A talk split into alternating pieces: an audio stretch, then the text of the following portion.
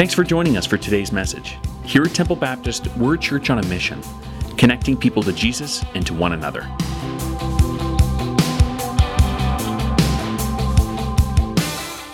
Romans chapter 8, verse 31. God is with us. When then, what then shall we say to these things? Verse 31, Romans 8 says. What then shall we say to these things? If God is for us, who can be against us? And you know, Paul summarizes some of the things that we do find that are working against us, working against our, our joy and our happiness. He mentions in verse 35 things like distress and persecution and famine and suffering, danger, sickness, even a coronavirus can separate us from God. No. Nothing can separate us from God, even a pandemic. Paul says that no matter what comes our way, no matter what we find that we have to endure, nothing, nothing, nothing has the power to separate me from the love of God. This is a great promise. This is a marvelous truth. This is what's going to get you through cancer, unemployment, marital distress. This is an important teaching from God's Word. He sees everything. Nothing comes by accident to the Lord. The actual word providence, uh, providence has a very interesting backstory that I just want to take a moment sharing with you. I love words. You probably remember that. The word comes from Latin. It's the word videre. And we have tran- not translated, but transliterated this word videre into English as our word video. Remember videos, VHSs? Video. And you throw the, pr- the prefix pro in front of it, and you have pro video, which means knowing beforehand. Eh, the word providence is closely akin to the biblical word we see often, God's foreknowledge. That God knows, He's omniscient. He knows all things all the time, and He knows the future, His foreknowledge.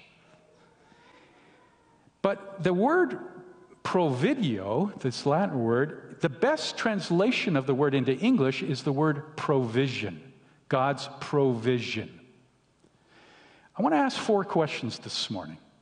Almost like a catechism. What is a catechism? You ask a question, an answer is given. It's a tool for discipleship and teaching. I want to ask four questions in our catechism class this morning. The first question is this What does our knowledge of God's foreknowledge provide? What does that provide for me? Bill, what does it give to you? What does that provide? The fact that I know God knows everything. Because it can be discouraging if you're going through a tough time and you know God knew it's coming, right?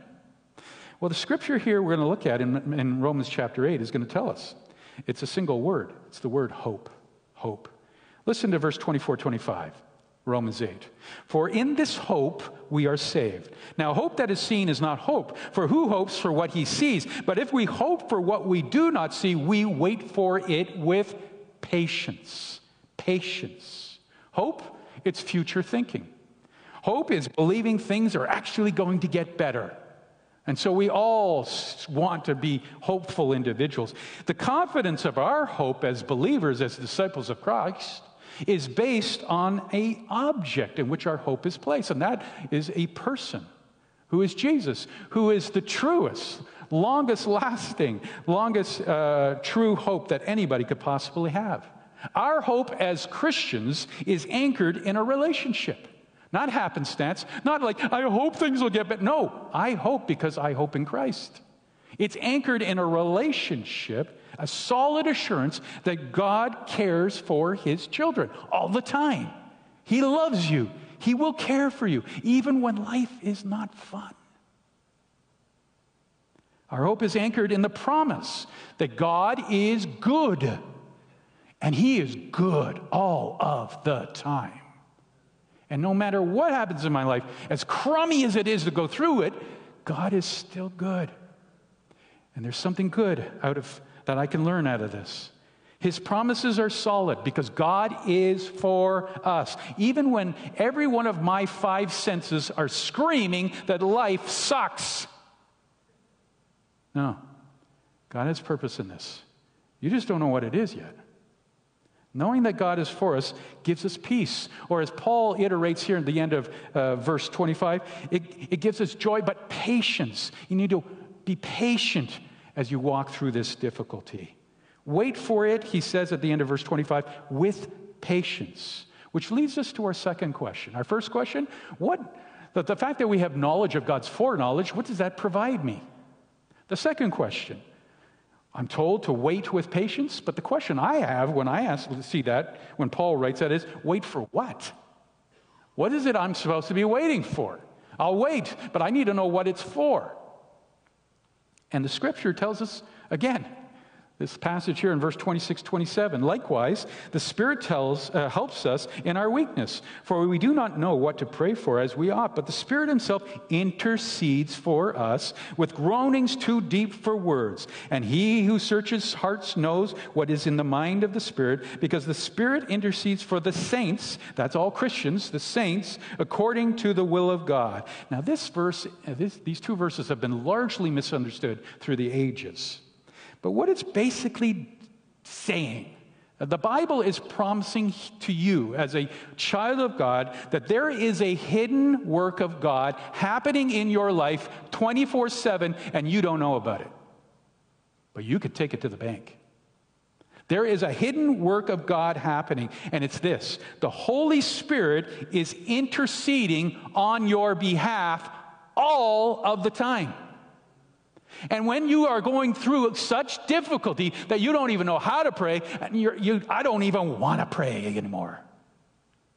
He is praying with groanings that are difficult to utter. There is compassion and mercy and grace, and He's praying not with you, He's praying for you all the time.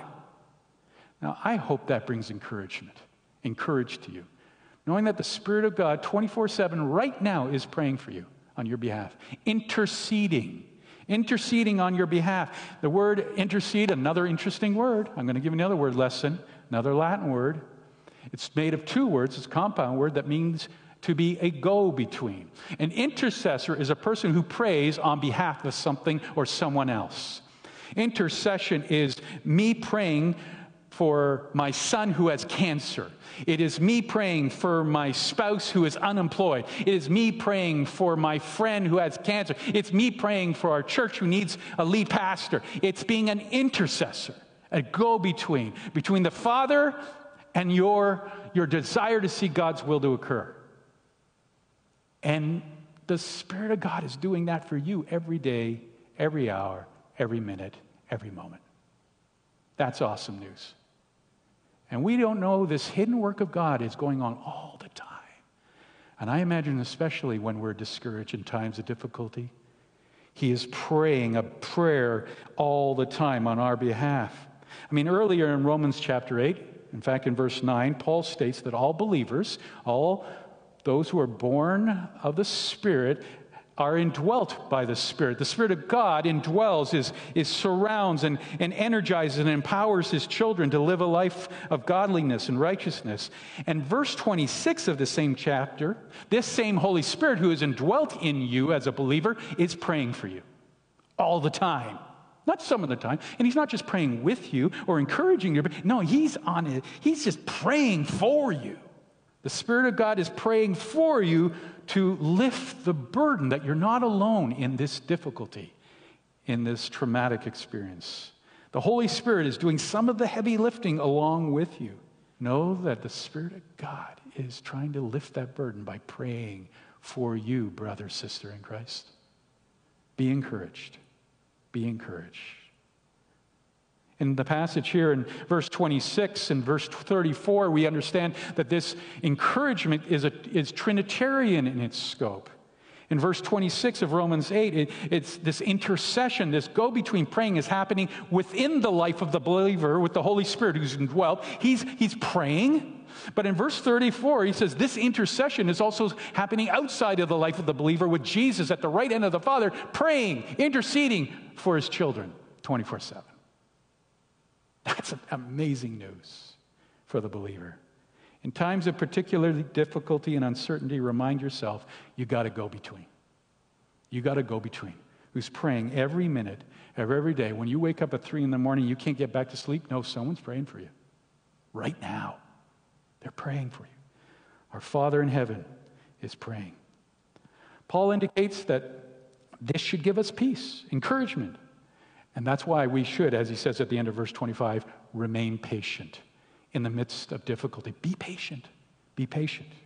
Which leads to a third question in our catechism class this morning. First question What does knowledge of God's foreknowledge provide? What are we waiting for? Our second question. Third question Do we know what the Holy Spirit is actually praying? He's praying. Great. What's he praying? You know what? The scripture tells us. Verse 27 The Spirit intercedes, intercedes for the saints according to the will of God. What is the Holy Spirit doing? He is praying that you will understand God's will for your life in the midst of this crummy thing you're going through. That you'll truly understand. You'll, you'll, you'll, you'll be, something will be illuminated by reading His Word or the counsel of a friend, but you will know the will of God in the midst of these difficult trials. These times of uncertainty and difficulty, especially when we're, in these occasions, these are times actually where we do struggle to understand God's will, isn't it? If we're honest. We don't like God's will, possibly. So we, we, we, struggle with the understanding.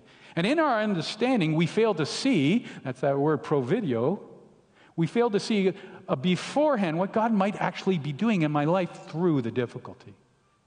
And we get upset or we get angry or we stop praying or we leave the church or whatever. Do you know something? If that's your life right now, if you're online and you're locking, I encourage you to know that there are others who suffered with that as well. There are lots of Old Testament characters who didn't have it all together all the time. Let me give you an example. Two Old Testament characters who were perfect examples of those who didn't understand God's will. Listen to this testimony of a well known Old Testament character and guess who, you, who it is. This is straight from the Bible. He, he's speaking about God. God has torn me in his wrath and hated me. Have you ever said that out loud? God, you hate me? He did. He has gnashed his teeth at me. My adversary, he's referring to God there. My enemy, my adversary, sharpens his eyes against me. Who said that? That's Job 16 9. Job, in the very early days of his incredible suffering, I mean, Job would experience a whirlwind, a holocaust of suffering as suffering comes. But in those early days, in the midst of his grief and devastation, he concluded, in the midst of that, that God hates him and that God was his adversary. Even Job faltered in understanding God's will for his life in the midst of the suffering. But this is a perfectly good conclusion if you do not understand the doctrine of the providence of God. If you don't have a full understanding of what God does in His providence, that's where you should conclude when you go through a holocaust of suffering. Listen to this Old Testament character, just so you don't feel so bad about your own issues. Genesis 42, 16. And Jacob their father said to them, You have bereaved me of my children. He's speaking to God, of course. You have bereaved me of my children. Joseph is no more. He thinks Joseph is dead.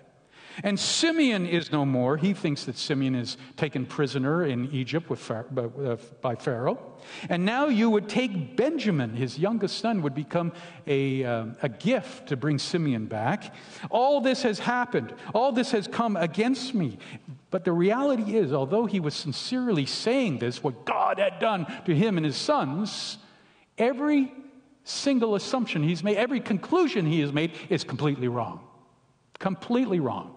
Joseph's, Joseph's not dead. Simeon is not a prisoner. Benjamin will not be exchanged for the return of Simeon. Jacob does not fully understand the true nature of the circumstances he's going through, and this happens to us frequently. We don't understand what's going on. It's, we need to be careful the conclusions we come to because they can be completely wrong. That's why we all love reading Agatha Christie or Agatha Christie movies because everybody's got it completely wrong. They look at the facts, they look at the evidence completely wrong until the end of the book. And you go, ah, oh, yeah. Paul says, verse 25, wait patiently to know the will of God. Back in Romans chapter 8, Paul tells us the Spirit of God is praying for us, verse 26. We're told in verse 27 that we, he is praying that we might know the will of God. And he's praying that we might get tuned into upper room thinking. Because those who think and live like that recognize, even in uncertain times, verse 28, that all things work together for good for those who are called according to his purposes. Everything that happens in my life has purpose. The scripture tells me that. All things have purpose, which leads us to our last question, our fourth question. What ultimate purpose do all these things that the Spirit of God is praying for in my life, that I might know God's will in my life, what are all these things purposed towards? Well, we're told in verse 29 that we might be conformed to the image of of his Son. Listen to the word of God. For those whom he foreknew, he also predestined to be conformed to the image of his Son, in order that he might be the firstborn among many brothers. All things. All things are used by God to make us more like Jesus. This is the ultimate purpose of his children of you and I who know Christ the Savior is to become more and more and more like Jesus. And sometimes it takes difficult occasions to mold us, to conform us into that person. The ultimate person, uh, purpose of my life as a child of God is to be more like Jesus. Paul declares in Romans 8:31, God is for us even in the midst of difficulties, even in the midst of uncertainty. God is conforming and transforming and molding us to be more like his son. And the final confirmation of this fact of God's providential care in your life as fact is in verse 32. He, speaking of God, God who did not spare his son, but gave him up for us all, how will he not also with him, him being Jesus, graciously give us all things? It is the cross. Friends, it is the cross. It is Christ's death that displays for us forever and ever and ever, ever that God is providentially caring and providing and protecting you. He sent his son to a cross to tell you, I love you and God is always for you. And we just need to keep looking at the cross. And Paul certainly wasn't immune to difficulties.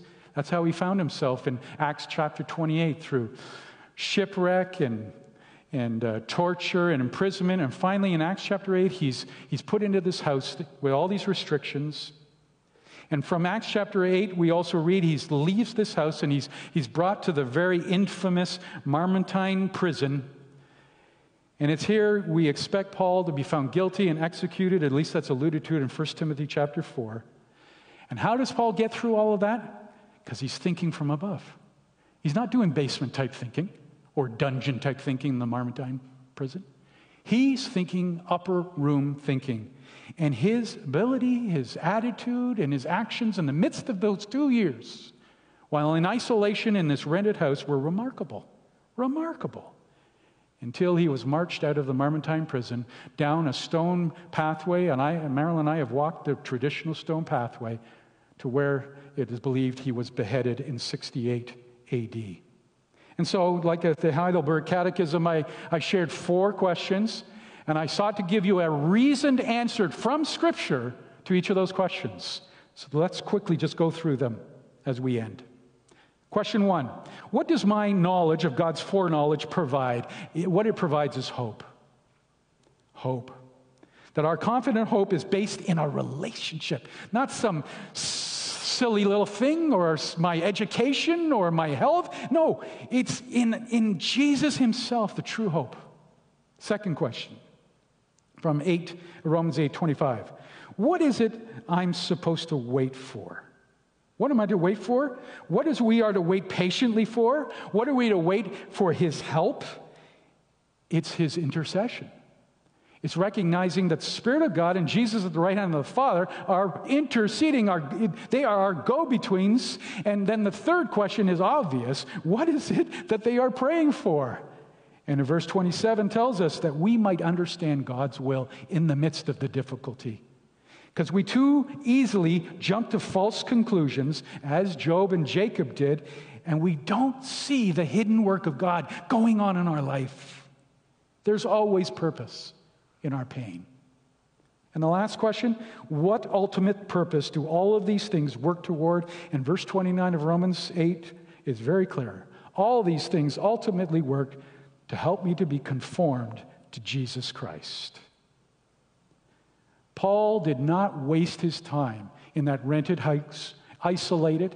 He used, in fact, that occasion as a platform to share the good news. And in Acts 28, verse 23, it says, And they came in even larger numbers to the place where he was staying. He didn't think he'd get to Rome by the, the means he did in chains. But even though he was in chains in prison, they came to him. And the good news was shared. And in verse 24 of Acts 28 says, Some believed some didn't, but some believed. And Paul came to terms with this truth. His isolation gave him purpose. His limitations placed upon him actually helped him to create an audience. And his chains, in which he had around him every time he was sharing God's word, he was chained in that rented house. I love the picture of one of those Roman guards having to lift his hand so this crazy Jew can, you know, make a point, emphatic point. and he lifts his hand in surrender to let Paul make the point. That's been going on for two years for Paul. His chains gave him purpose, and his purpose gave him hope. Gave him hope. So, beloved, I don't know what you're going through. I imagine it's not pretty for some of you. There are difficulties galore, I know, in a in a group this size, I just encourage you to move to Romans chapter 8 when you're discouraged. And remember this Deus pro nobis. Can you say that with me? Deus pro nobis. Say it again. Deus pro nobis. God is for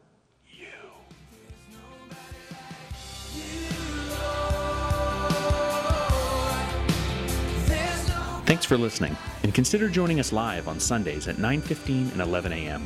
For our address, directions, and any other information, find us online at templebaptist.com.